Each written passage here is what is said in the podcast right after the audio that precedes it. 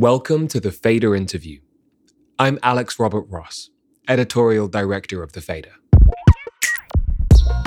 When Kim Cattrall made her long awaited return as Samantha Jones last week to the Sex and the City spin off and Just Like That, it was with many, many stipulations. She would appear for no more than 90 seconds in a scene without any of her former co stars, styled by Patricia Field, who did costumes for the original series almost 20 years ago. Not to mention the check, which has been rumored to be in the seven figure range. Cattrall's rationale for all this, according to an interview with The Guardian, quote, I don't want to be in a situation for even an hour where I'm not enjoying myself. Sadie Dupuis is 35 now, and she's trying to make better choices too. The Speedy Ortiz frontwoman wrote Kim Cattrall, the opening song on her band's new album Rabbit Rabbit, before that Guardian interview was published, but the song's title is an even better fit now. The first Speedy project in five years, Dupuis wrote it after escaping an unenjoyable situation of her own, her late 20s. Make no mistake though, Rabbit Rabbit is not a well adjusted record. A few weeks before Rabbit Rabbit's release, Sadie spoke to the Faders Walden Green about the books, musical partnerships, life changes, and premium TV actresses that helped shape the album's final form. A messy excoriation of traumas and bad decisions, at once catchier and more dissonant than any Speedy Ortiz record before it.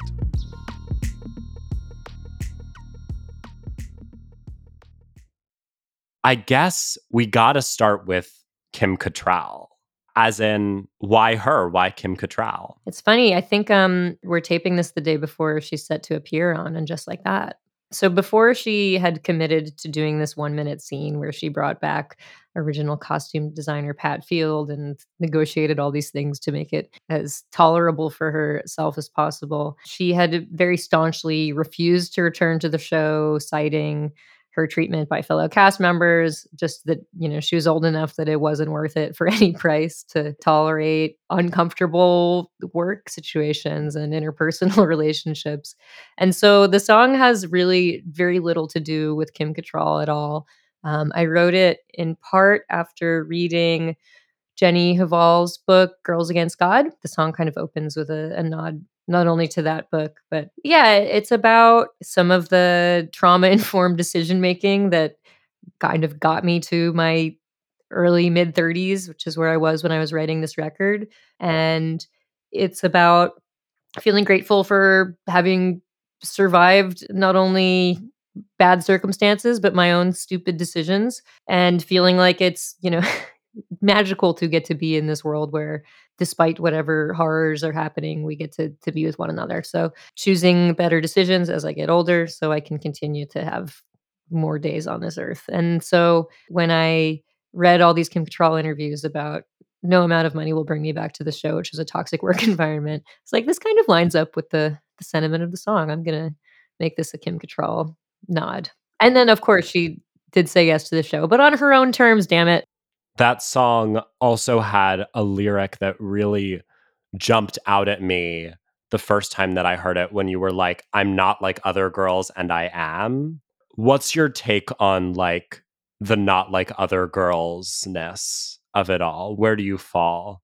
I think part of what I was trying to write in this song, and I think you're the first person who's asked about it, but uh, in my lyrics, ever since I was in high school, I think I've been questioning my own relationship to my gender, whether I relate to any gender identity whatsoever. And that's true in the full Speedy discography. I can point to stuff on every record that is under a similar theme. And I think part of what I was ruminating on when I wrote this song is like the reason I don't sit and think about that and come up with an answer for myself is because I'm processing all these other things from my past and just kind of trying to get through day to day. So, it, in part, it was about not overthinking what I'm doing and who I am and driving myself insane with these existential questions because it can pull me out of the magical things in the world around me if I get too focused on who I am and my relationship to myself. And yeah, I mean, it opens with a reference to that Jenny Hval book, but it's sort of a dual thing. The, the line is, girls are against God, but I'm not one. And I sort of left it open. I'm not a God and I'm also not a girl. Uh, so that's sort of what I was playing with with this song. That's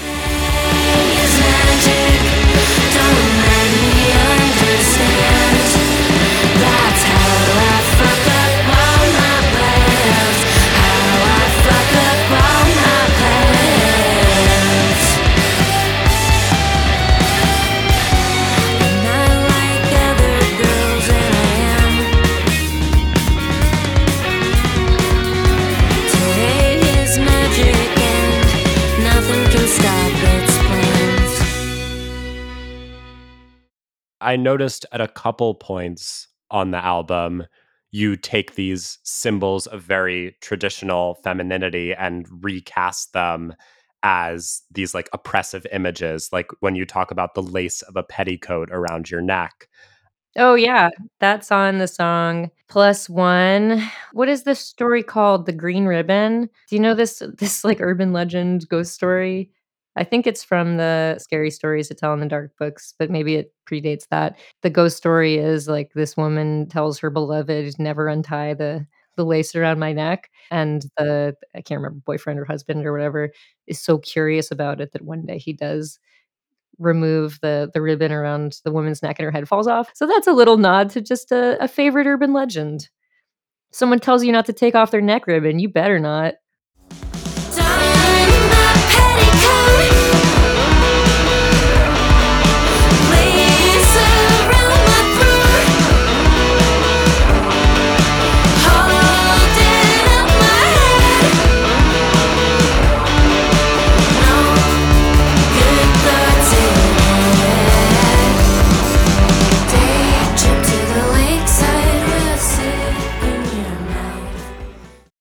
On this new album, you worked with Sarah Tudzin as like an engineer producer. Sarah, of course, being from Illuminati Hotties. And I guess I'm curious to know what new sides did she bring out in your sound? How did she shift the creative process behind this record?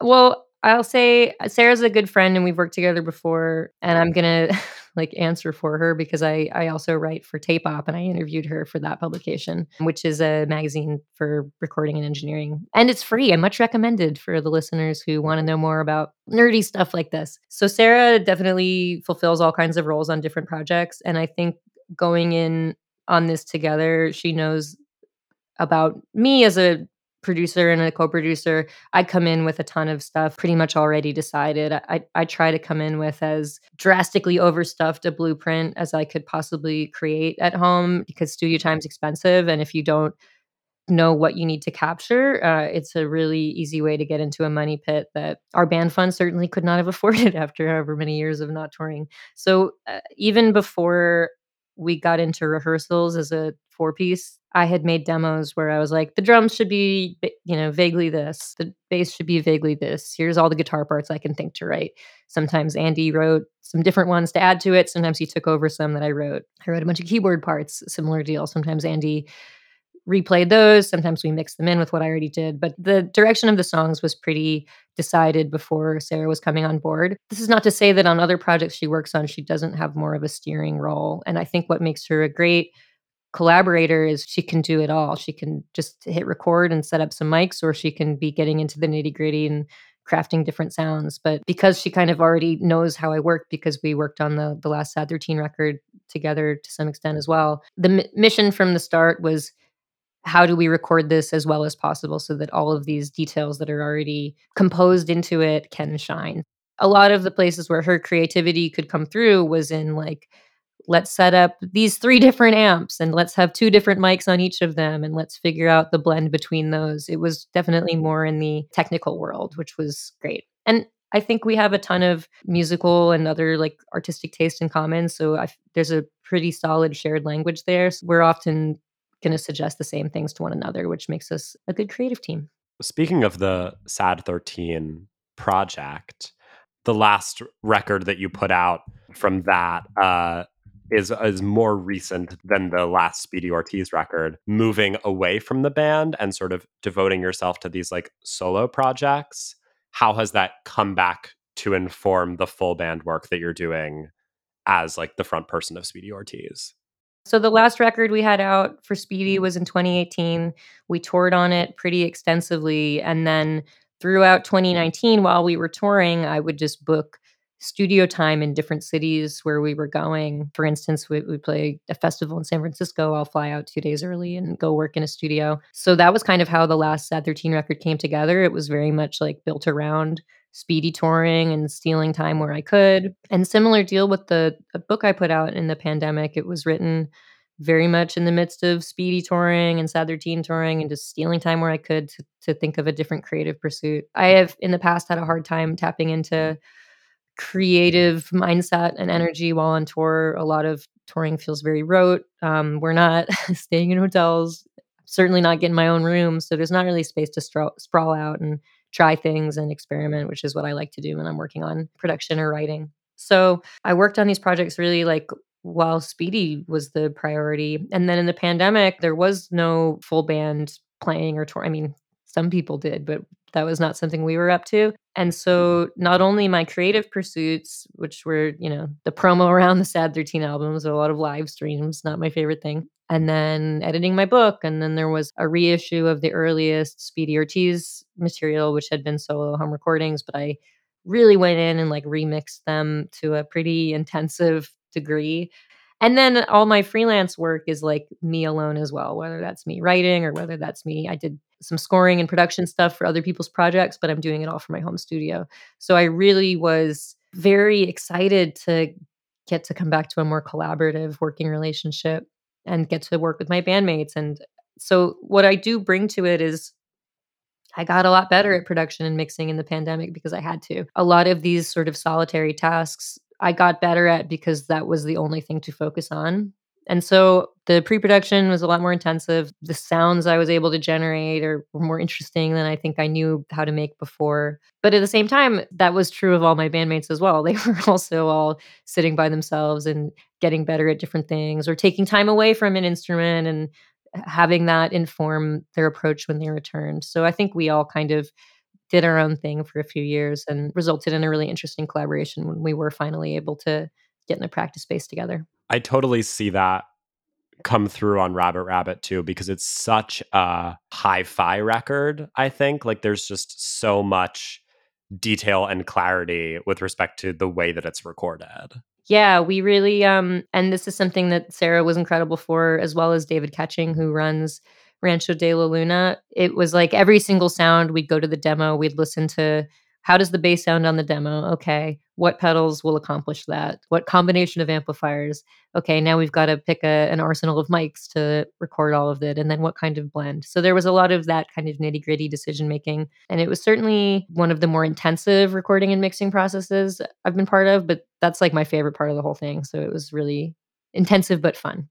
You also mentioned the poems that you were writing on your last tour, which I'm assuming are what sort of came together to form Cry Perfume. Yeah, I wrote that in between 2016 and 2020. So it was like a pretty long chunk of time, but because I was touring, it would be like you just take moments where you can to, to focus on something. You don't always have the energy to write poetry when you're driving eight hours a day and then playing a gig and not getting to the place you're sleeping till three in the morning and whatever else. What do you find holds consistent between writing poetry and writing music? And what do you find really is sort of distinct between those two? Poetry, it feels different to me in my process, is it kind of contains its own music. So when I'm writing songs, mm-hmm. I tend to do a tremendous amount of the arrangement and production before I've really done the lyrics. I might have melodic ideas. I might have some like syllables that I know need to go in a certain place, but I don't tend to write a whole thing of lyrics and then build around that. I kind of build all the stuff and then the lyrics are the icing.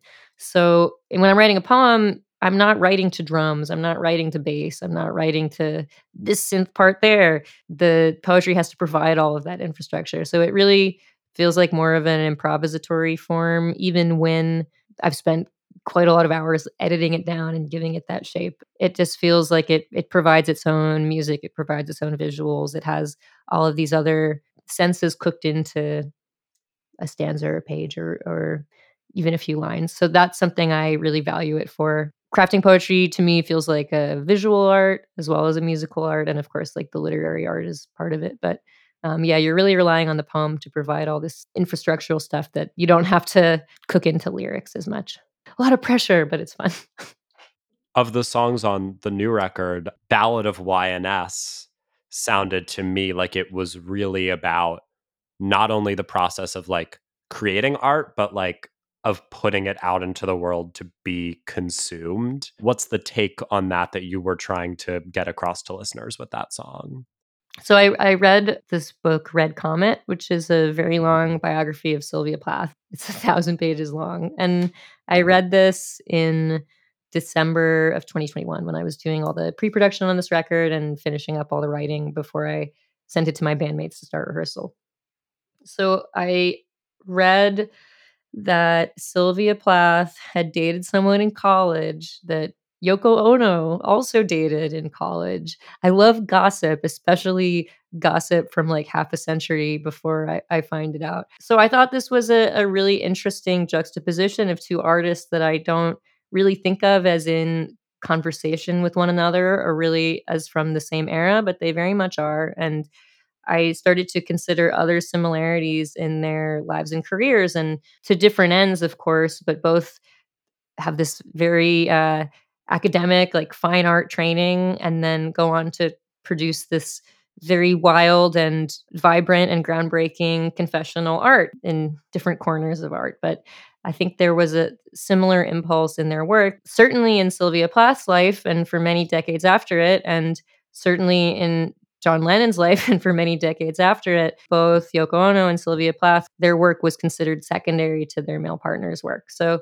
I started to think about uh, sort of a cultural shift that I witness now where a lot of confessional art produced by women or at least produced by non-men.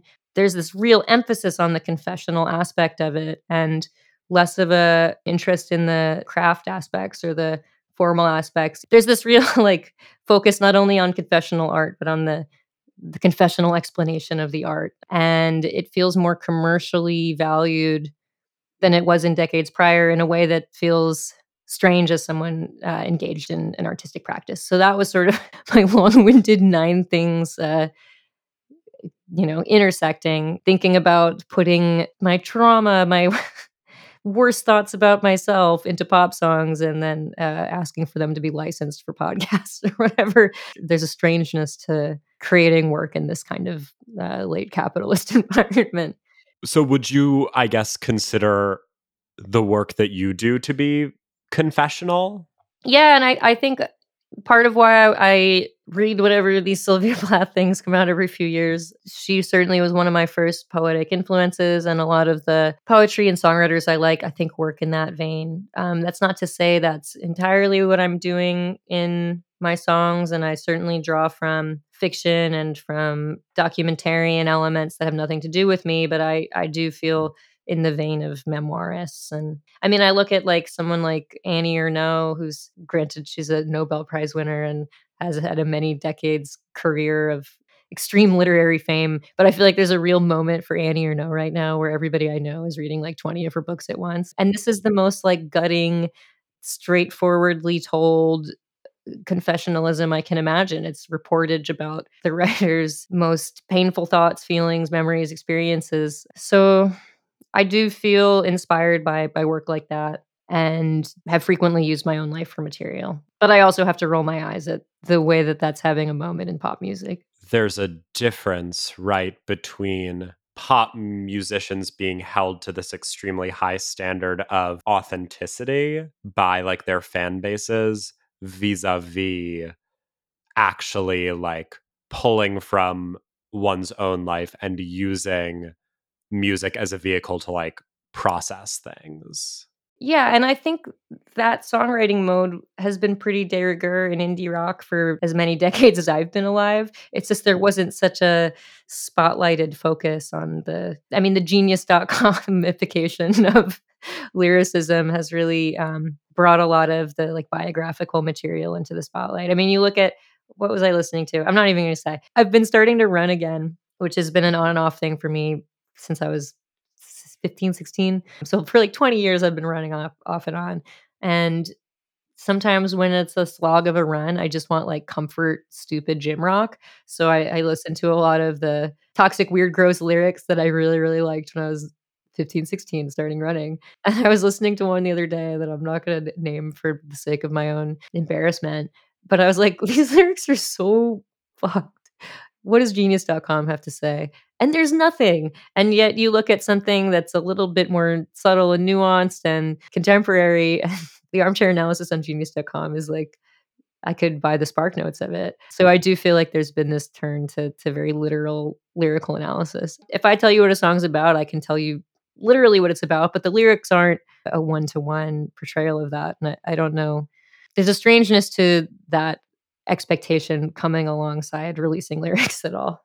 Part of the sense that I got, and correct me here if I'm totally reaching, but is that the like the lyrics on Rabbit Rabbit feel at many points like designed to resist that kind of easy one to one interpretation.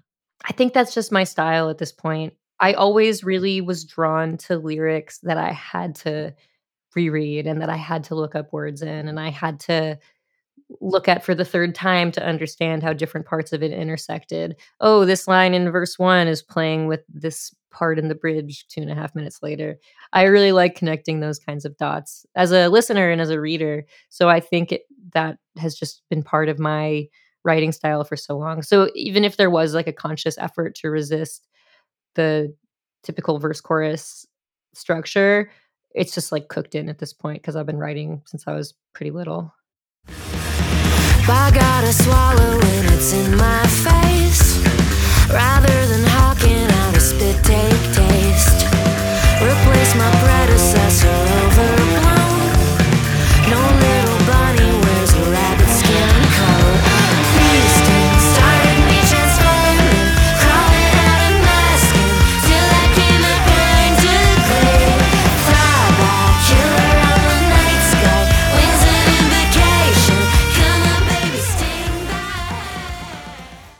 You've talked a lot about how the title of this album comes from this like mantra that you would repeat as like a sign of good luck. But in terms of connecting the dots, one thing that I also noticed was the ranch versus ranch lyric where you sing, No little bunny wears a rabbit skin coat. I'm guessing there has to be at least some dual meaning behind the title that goes beyond that one explanation.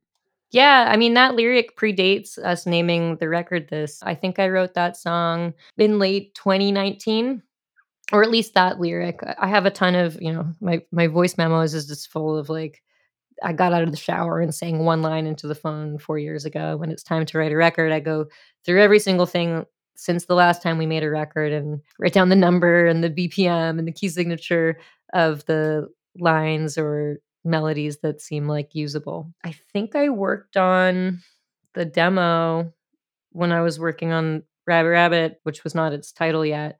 Uh, on it was like my birthday possibly so i'm a big fan of the birthday song i feel like when you are just considering yourself getting one year older it's a it's a great place to reflect on the world and your place in it and how you're seeing things differently it's a good good state of the union uh, address as a songwriter. Th- this song, Ranch versus Ranch, was sort of written about similar to Kim Cattrall.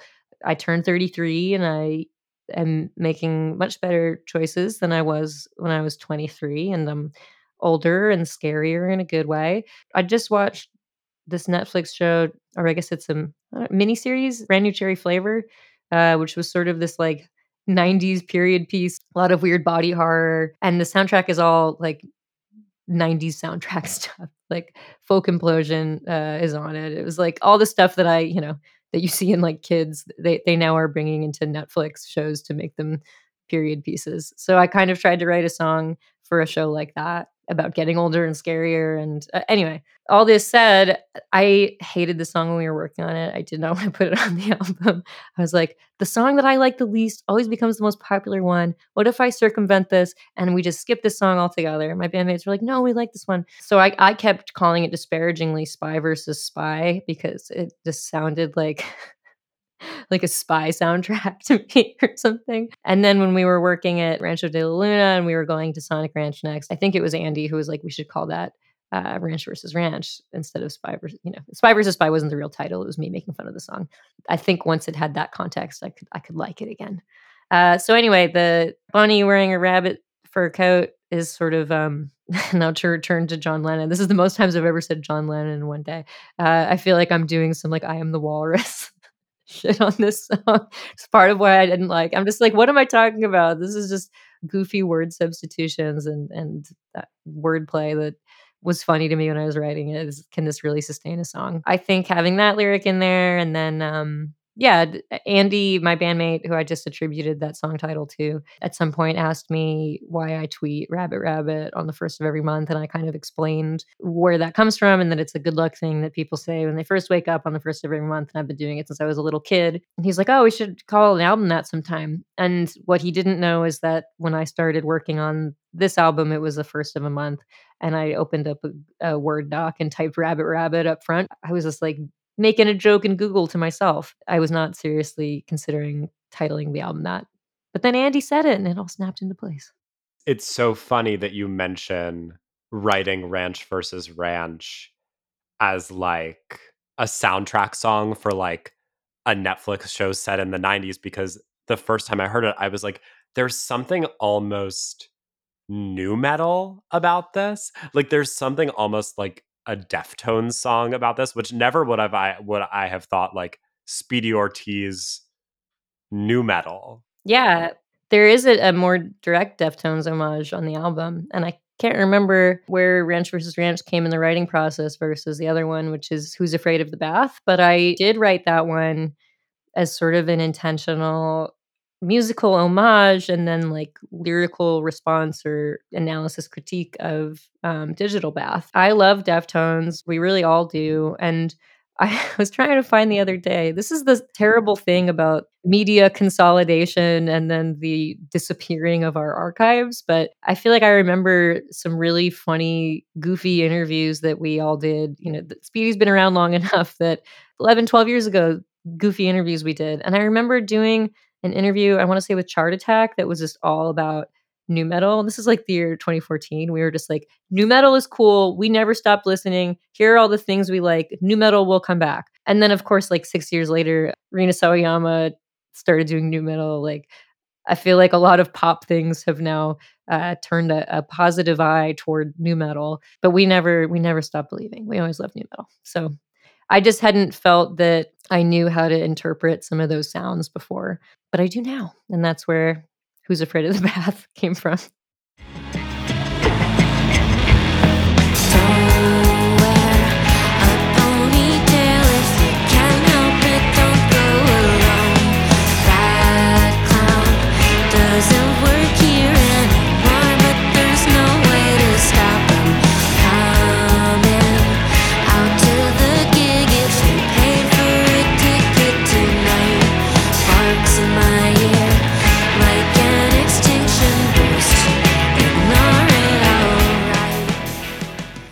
Who's Afraid of the Bath also reminded me of that, uh, not like the other girls lyric back on Kim Cattrall because it felt very sort of like an anti Manic Pixie Dream Girl anthem. So I, I, think of a song like Digital Bath, and I could think of like 30 songs that I feel similarly about, where I was blown away by this when I was younger, and I still think it sounds amazing. But I look at the lyrics now and I feel a little troubled by them. And Digital Bath basically describes in very poetic terms uh, someone randomly murdering a woman as like a cool source of imagery. That's that's basically like what it's doing. So I think about all these songs that I grew up on and grew up loving. And then I think about some difficult experiences I've been through that other people I know have also been through, which is I've experienced stalking and I have experienced uh, abuse in a relationship. And you think about the way that songs like this, it's not to say that there's any one to one correlation. And I certainly don't believe that showing violence in art is the causality that, that causes violence to occur. But what does it mean to be identified in someone else's mind as the subject of violence in the way that songs like this uh, portrayed and reflected to us when we were younger? So that's sort of what I used the song to explore the way that violent fantasies are are projected onto women for the sake of art then there's a reflection of that in, in real life in my life and in the lives of my friends. So um, it doesn't come to any like neat conclusion. I'm, I'm really talking about my own experience but i thought it could be helpful for me to reflect it through the like sonic palette of something that had showed that kind of violence to me when I was younger. So that that's sort of where that song came from and how the meaning connected to the lyrics. Are there other new musical reference points that you and the band were drawing from when you were making Rabbit Rabbit? things that were sort of like on your radar that maybe weren't on previous Speedy Ortiz releases? Well, so something about this record is I very intentionally tried to keep newer sounds out of it. And in part, it's because I was exploring my relationship to music and why I started to write songs and and why I was drawn to playing in bands. And also I was writing this during the pandemic and I think a lot of us were doing com- comfort listening of going back to things that maybe we grew up with or were very familiar with. Which is not to say I haven't listened to a ton of new records and I, I do every week, but I tried to keep that out of this record. And I was specifically looking at stuff from like 2001, 2002, 2003 maybe 2004 is like a the a latest point, but basically the stuff that I was inspired by when I was first playing guitar and playing in bands. I thought it would be interesting to enter songwriting through a place of homage to the stuff that first inspired me, especially since I was trying to explore like what drew me to music in the first place. It felt appropriate to do that in the style of some of the things that that drew me in.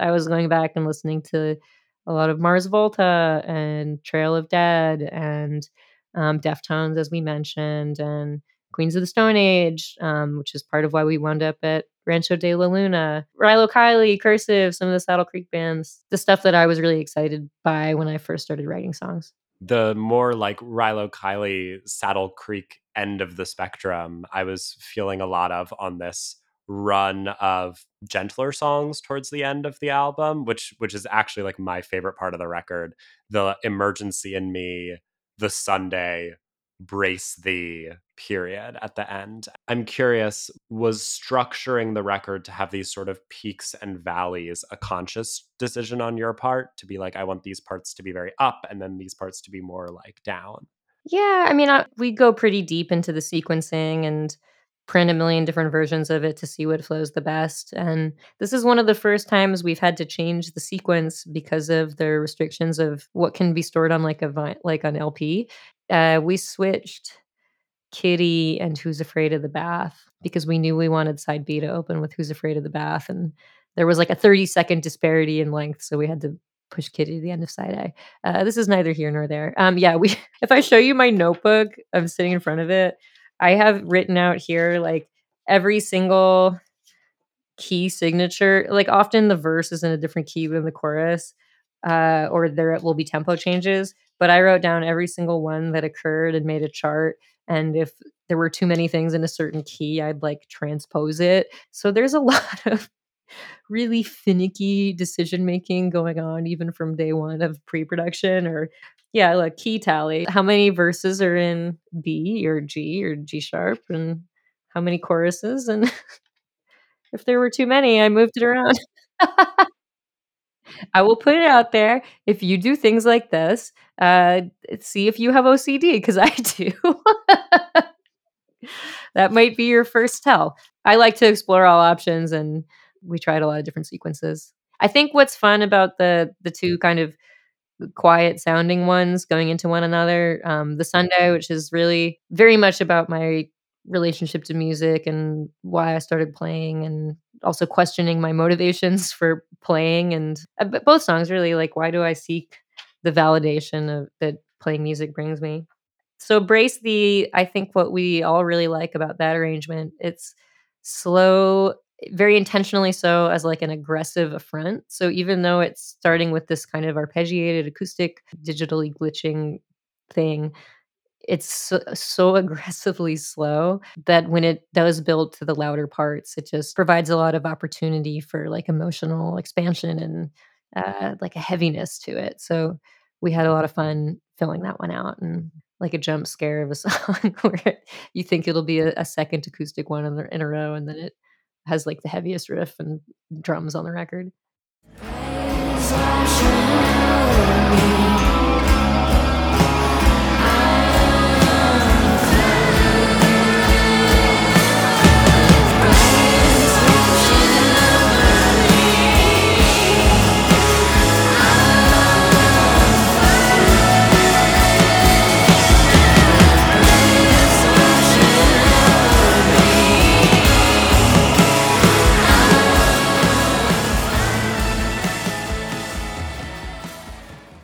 And of course, then it goes into Ghostwriter, which is so up tempo, which literally sounds like some lost shoegaze pop like crossover hit from the 90s. Yeah, that one cracks me up because it's one of the last ones I wrote for the album. And um, my partner is in the band Cloud Nothings. And I think despite some like forward facing similarities. Our music and our processes are so different. Everything about our writing processes is like, and considerations around songwriting is very, very different. And when I wrote that song, I was like, haha, like this kind of sounds like one of your songs. I feel like a lot of Dylan's lyrics are, there's like an optimism to them, even when they he's screaming or you know it's really heavy there there's frequently this like optimistic outlook that things can change or get better or you know even when yeah, especially his later songs. And I feel like that's frequently not my songwriting mode. My mode is like, how the fuck am I still alive? Why do I think and do these horrible things to myself? There's like a darkness and a rage to my lyricism. And yet this song is is about me grappling with that darkness and rage and and trying to move past it for the sake of productive change to the world. It feels more optimistic than than a lot of other speedy stuff and so my my joke to myself in calling it ghostwriter again we look at like musicians whose artistic output was sort of overshadowed by their more popular male partners look at like the whole records where people are like billy corgan ghost wrote that whole record or kurt cobain mm-hmm. ghost wrote that whole record. I'm like oh this is like the song that cloud nothings ghost wrote for speedy. So that's how it got that title. Obviously there's a, a, statement being made there in choosing to end the album on i guess like the most optimistic note, even if it is maybe a bit out of character for you. That's right. Making better choices as we get older. You can't be angry 24 hours a day. You could, you know, pick 23 and then uh, take a bubble bath.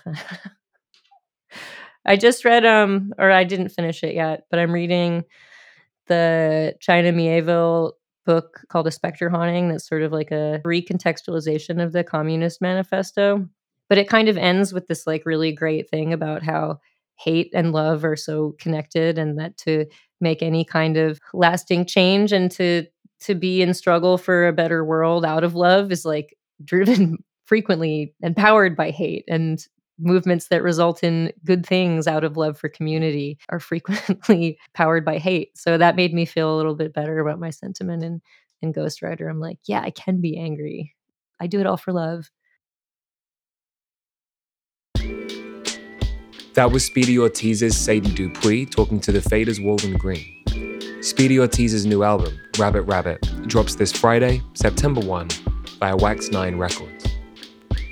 The Fader interview is engineered by Tony Giambroni. The executive producer is Alex Robert Ross, and the associate producer is Raphael Helfand. We'd like to thank Lauten Audio for providing our microphones. You can find them online at lautenaudio.com and we'd like to thank James Ivy for providing our intro music. If you enjoyed today's episode, we'd appreciate if you left a five star rating and review. And keep an eye on thefader.com for essential music news, interviews, and essays. We'll be back soon with another episode of The Fader Interview. Goodbye until then.